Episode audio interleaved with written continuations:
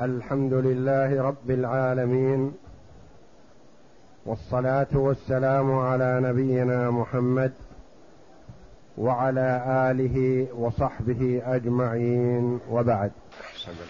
بسم الله الرحمن الرحيم الحمد لله رب العالمين والصلاة والسلام على أشرف الأنبياء والمرسلين نبينا محمد وعلى آله وصحبه أجمعين قال المؤلف رحمه الله تعالى وإن اختلفا في قيمة المغصوب فالقول قول الغاصب لأن الأصل براءة ذمته من الزيادة المختلف فيها فأشبه من ادعي عليه دين فأقر ببعضه وجحد باقيه.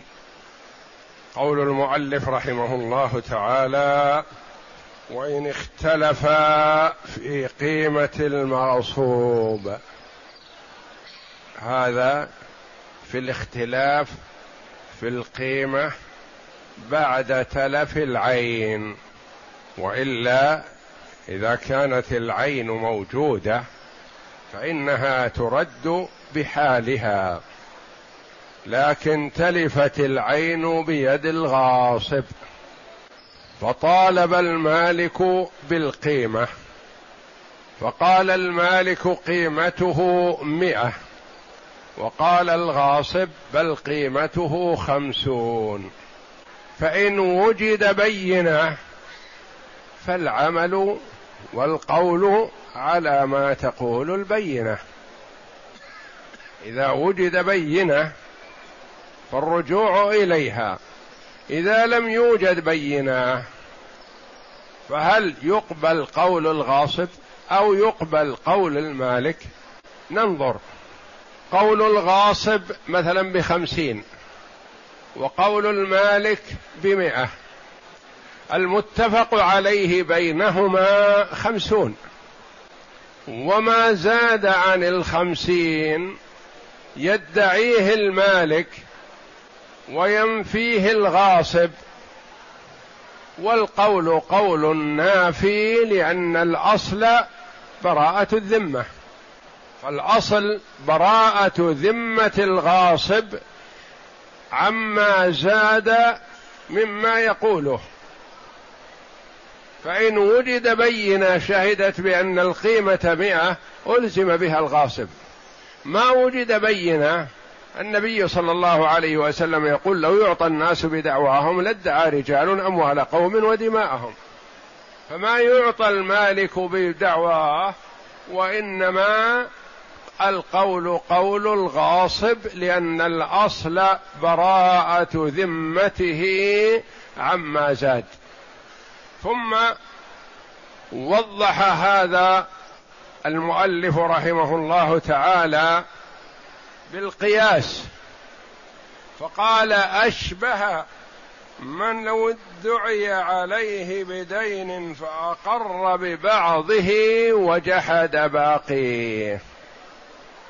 زيد ادعى على عمرو بألف. عمرو يقول عندي لك خمسمائة ما عندي لك ألف. أقر ببعض الدين ونفى باقيه. يقال لي زيد هل عندك بينة تشهد بالألف؟ ما نعطيك بقولك. عندك بينة؟ قال لا والله ما عندي بينة. أنا وثقت به وأعطيته المبلغ. فيما بيني وبينه بدون بينة ولا كتابة ولا توقيع. فنقول إذن المتأكد هو ما يقر به المدين وما زاد عنه مشكوك فيه. ما يثبت بذمته إلا ببينة. إن كان عندك بينة وإلا فليس لك إلا ما أقر فيه. فأشبه من ادعي عليه دين فأقر ببعضه وجحد باقيه. وهذا متمشي مع المعقول لأنه ما يعطى المالك بدعواه ربما ادعى شيء كثير. فإن وجد بينة فهي الفيصلة بين الاثنين. ما وجد بينة ما نلزم الرجل إلا بما اعترف به. كيف نلزمه بشيء لم يعترف به؟ ما نلزمه. نعم. وإن قال المالك كان كاتبا قيمته ألف وقال الغاصب كان أميا قيمته مئة فالقول قول الغاصب لما ذكرناه. كذلك إذا قال المالك الرقيق الذي اغتصبت وتلف في يدك مات أو الناقة التي اغتصبت ناقة السباق أو قال الفرس جواد سبوق. ينال جائزة السبق دائما. فقيمتهما كذا. قال الغاصب لا بل العبد أمي لا يقرأ ولا يكتب. والناقة ليست بناقة سباق. والفرس ليس بفرس سباق كلها عادية. فنقول البينة على من يدعي شيء. المالك يدعي أنه كاتب أحضر بينة. إذا أحضر بينة حكمنا بها. إذا أحضر بينة أن ناقته هذه سبوق وأنها سبقت في الميدان كذا وكذا عملنا بها. أحضر بينة أن فرسه كذا وكذا نعم عملنا بها. ما أحضر بينة. وذاك يدعي عدم الزيادة هذه. فالقول قول من؟ قول الغاصب. لأن هذه الصفة التي طالب بها المالك ما وجد ما يثبتها فلا تثبت إلا ببينة. وإن قال الغاصب كان سارقا فقيمته مئة وقال المالك لم يكن سارقا فقيمته ألف فالقول قول المالك لأن الأصل عدم السرقة. نعم. هذه عكس تلك في أن الغاصب يدعي شيئا الأصل براءته فلا يطاع. الغاصب غصب رقيقا فمات. أو هرب غصب بعيرا غصب بقرة وتلفتا فادعى فيهما عيبا ينقص القيمة لأن الآن نكلف بالقيمة. نقول قيمة العبد عادي ألف ريال فقال الغاصب لا بل كان سروق. يده خفيفة ما وقع في يد سرقة. وقال كانت الناقة شرود وقال كانت البقرة لا حليب فيها ولا لبن. وادعى عيب. والمالك يقول لا ما كان عبدي سروق ولا كانت الناقة شرود وكانت البقرة ذات لبن. فالمالك يدعي القيمة المعتادة والغاصب يدعي أنه سيدفع نصف القيمة لوجود هذا العيب. نقول أنت الغاصب أحضر بينة على أن هذا سروق. الغلام الذي مات عندك سروق وأن الناقة شرود وأن وجود العيب. قال ما عندي بينة. نقول الأصل البراءة من العيب إذا فيدفع القيمة سالمة من العيوب. لأن الأصل البراءة. في المثال الأول المالك ادعى وصف زائد فما قبلناه في المثال الآخر ادعى الغصب الغاصب وصفا ينقص القيمة فما قبلناه لأن من ادعى شيئا يخالف المعتاد عليه البينة. إن أحضر البينة أخذ بقوله وإلا فلا. وإن غصبه طعاما وقال كان عتيقا فلا يلزمني حديث فأنكره المالك. فالقول قول الغاصب لأن الأصل براءة ذمته من الحديث ويأخذ المغصوب منه العتيق لأنه دون حقه. وإن غصبه طعاما. يعني بر أو خبز أو أرز أو أي نوع من أنواع المطعومات. وأكله. الغاصب وانتهى. حكم عليه برد بدله. فقال الغاصب كان الطعام عتيق. يعني ليس بجديد ذا قيمة عالية. وقال المالك لا بل هو جديد. يقول إثبات الجديد هذا وصف يحتاج إلى إثبات إلى بينة. تستطيع أيها المالك تثبت أن هذا جديد؟ قال لا ما أستطيع أثبت. نقول اذا ليس لك إلا المعتاد الذي هو القديم لأنكم قيمة القديم متفق عليها وقيمة الجديد مختلف فيها وعليك البينة لم تحضر البينة فليس لك إلا قيمة القديم. لأنه في هذه الحال الغاصب يلزم بما اعترف به والمالك ما يسوغ أن يعطى ما يدعيه لأنه قد يدعي أكثر من حقه. فهو يأخذ ما أقر به الغاصب وإن كان أقل من حقه وهذا سائق. أن المالك يتنازل باختياره أو بدون اختياره عما زاد من القيمة المختلف فيها. وإن اختلف في الثياب التي على العبد المغصوب هل هي للغاصب أو للمالك؟ فهي للغاصب لأنها هي والعبد في يده فكان القول فيها فكان القول قوله فيها. وإن اختلف في الثياب التي على العبد المغصوب. اختلف لمن هي؟ أو اختلف بقيمتها؟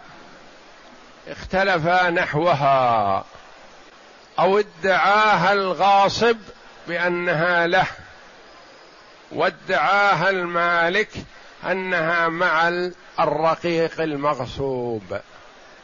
فالقول قول من؟ عندنا قاعدة أن صاحب اليد يعتبر منكر لما يدعى عليه به والمدعي هو من ليس بيده شيء. فأيهما أقوى وأقرب إلى التملك الحقيقي؟ اليد أم المدعي الذي ليس بيده شيء؟ اليد القابضة. فجعلت البينة في على المتطرف. وجعل اليمين على القوي الذي له قوة تبلك. فادعى الغاصب أن هذه الثياب له وهي مع المملوك الرقيق بيده. وادعى المالك أن الثياب هذه له مع الرقيق. فأيهما القابض الآن للعبد وثيابه؟ الغاصب. واليد يده. ويد المدعى عليه أقوى من يد المدعي.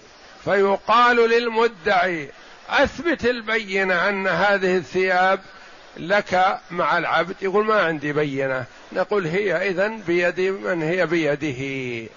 فالقول قول الغاصب حينئذ لأنه غالبا إذا كان فيه مدعي ومدعى عليه فالبينة يطالب بها المدعي فإن أحضر بينة أخذ وإلا فلا. لأن اليد القابضة اليد الممسكة واضع اليد على شيء هو أحق به ما لم يأتي الآخر ببينة. وهذه قاعدة مضطردة مثلا. واحد معه شيء هرب به وقابض عليه والآخر يركض وراه يقول هذه عمامتي هذا ثوبي هذا كذا. فمسك معا وقفا أيهما أقوى؟ الهارب لأنه هو الذي بيده العين وذاك ليس بيده شيء. فيقال للذي ليس بيده شيء أحضر بينة أن هذه عمامتك. يقول ما عندي بينة. نقول إذا ما لك إلا يمينه أنها وليست لك لأن يده أقوى من يدك. وهكذا هنا اختلف في الثياب الغاصب يقول هذه ثيابي أنا ألبسها إياه والمالك يقول هذه ثيابي كانت عليه حال غصبه. فنقول للمالك أحضر البينة قال لا بينة لدي نقول إذا القول قول الغاصب. وإذا قلنا قول الغاصب في الأمور أو مواضع اليد في الأمور المالية فالمراد مع يمينه مع يمينه. يحلف الغاصب بأن هذه الثياب له ويأخذها. وإن غصبه خمرا فقال المالك استحالت خلا فأنكره الغاصب. فالقول قول الغاصب لأن الأصل عدم الاستحالة. وإن غصبه خمرا. الأصل أن الخمر يجب إراقتها. سواء كانت بيد المالك أو بيد الغاصب أو بأي يد أي أحد.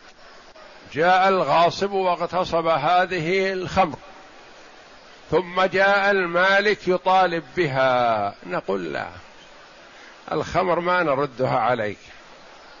يقول ليست خمر. تحولت. تحولت وتخللت بنفسها وأصبحت خل.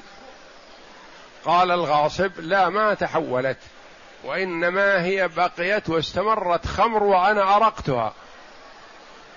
أرقتها لأنها لا يجوز إبقاؤها. خمر. والمالك يدعي أنها تخللت يجوز بيعها. وعرفنا فيما سبق أن الخل إذا تخمر يجب إراقته. فإن عاد وتخلل بنفسه طهر. وإن خلله المالك ما صح فسد. يعني يجوز أنه صانع الخل مثلا يعمل الخل من الأشياء المتجمعة مثلا مصانع تعمل الخل. فيه بعض الصناعات مثلا يختل من حر أو برد أو إضافة شيء كثير أو تقليل شيء فيتخمر. فيصير بدل من كونه خل خمر فتجب إراقته. تركه ما أراقه يوما أو يومين ثم عاد بإذن الله بدون يد عاملة. عاد وتخلل صار خل. وصالح للاستعمال. هنا يطهر. يفسد حال كونه خمر ثم يطهر ويحسن بعد أن يتخلل. الغاصب والمالك. الغاصب يقول إنه خل خمر وأرقته. والمالك يقول إنك اغتصبته خمر صحيح لكنه تخلل وبعته أنت بعته خل فأنا أريد القيمة. فنقول للمالك أحضر البينة على أنه تخلل. يقول ما عندي بينة. نقول اذا الأصل عدم التخلل فهو خمر وأراقه والخمر لا قيمة له. فالخمر لا قيمة له. فمن عثر عليه بيد إنسان مثلا وأراقه فلا يغرم القيمة لأنه لا قيمة له. مال حرام فاسد ما يصح استعماله ولا يجوز إبقاؤه ولا قيمة له. و وقد لعن رسول الله صلى الله عليه وسلم في الخمر عشرة والشارب واحد من العشرة فقط. لما لعنت تسعة وهم لم يشربوا الخمر؟ لأنهم أعانوا على الإثم والعدوان. والخمر سماها النبي صلى الله عليه وسلم أم الخبائث. فهي ما من خبيثة إلا والخمر تدعو إليها. وتسهلها بخلاف غيرها. والسبب والله أعلم في تسميتها بأم الخبائث لأن صاحب الخمر ما يتحاشى عن خبيثة من الخبائث. كل خبيثة دون الخمر. بخلاف غيرها من الكبائر ومن المحرمات فقد يكون المرء يتعاطى كبيرة من الكبائر لكن يتحاشى عن الأخرى. الربا كبيرة من الكبائر.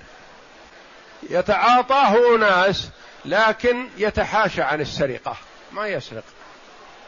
سارق يتحاشى عن التعامل بالحرام بالربا. سارق يتحاشى عن الزنا. زاني يتحاشى عن السرقة. يعني يوجد منهمك في كبيرة واقع في كبيرة لكن يتحاشى عن الكبيرة الأخرى. ما يقول لا أنا أترفع عن هذه. أنا أسرق؟ ما أسرق. وهو يتعاطى الربا. والربا حرمته فظيعة. لكن يقول أنا ما أسرق ابدا. بخلاف صاحب الخمر والعياذ بالله فهو إذا سكر زنى وقتل وسرق وعمل الفواحش كلها ما يتحاشى عن شيء.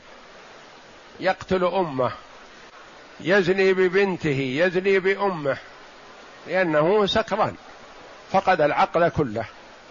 فلذا والله أعلم سماها النبي صلى الله عليه وسلم أم الخبائث تجر إلى الخبائث كلها. وقد قص علينا صلى الله عليه وسلم أنه في من كان قبلنا رجل دعته امرأة واغلقت الأبواب دونه وقالت له أنت بالخيار إما أن يزني بها وإما أن يقتل غلاما عندها وإما أن يشرب كأس هذا الخمر. ففكر في نفسه قال الزنا أعوذ بالله جريمة فظيعة. والشرب وقتل النفس متوعد عليه بالوعيد الشديد. ما أقتل نفس بغير حق. لكن كأس الخمر هذا بسيط. أشربه وأتوب إلى الله وأنا مضطر. فشرب الخمر فلما شرب سكر وقال زيدوني وطلب الزيادة. ثم زنى بالمرأة وقتل النفس وعمل كل الأعمال التي طلب منه لما فقد العقل. فلذا لعن النبي صلى الله عليه وسلم في الخمر عشرة والشارب واحد البايع والمشتري والحامل والمحمولة إليه والمصنع لها والناقل لها وجميع من له يد فيها تسعة كلهم ساعدوا فيها ولم يشربوا فلعنوا مع الشارب والعياذ بالله لخبثها وشرره وضررها العظيم. فإذا ادعى المالك قال هذه الخمر تحولت إلى خل فهي طاهرة وأريدها وقال الغاصب بل هي استمرت على كونها خمر وإني أرقتها. فالقول قول من؟ قول الغاصب لأن الأصل عدم الاستحالة إلا ببينة. إذا أتى المالك ببينة تشهد بأن الخمر التي اغتصبها فلان من فلان تحولت إلى خل وطهرت بنفسها فحينئذ يؤاخذ بذلك. والله أعلم. وصلى الله وسلم وبارك على عبد ورسول نبينا محمد وعلى آله وصحبه أجمعين.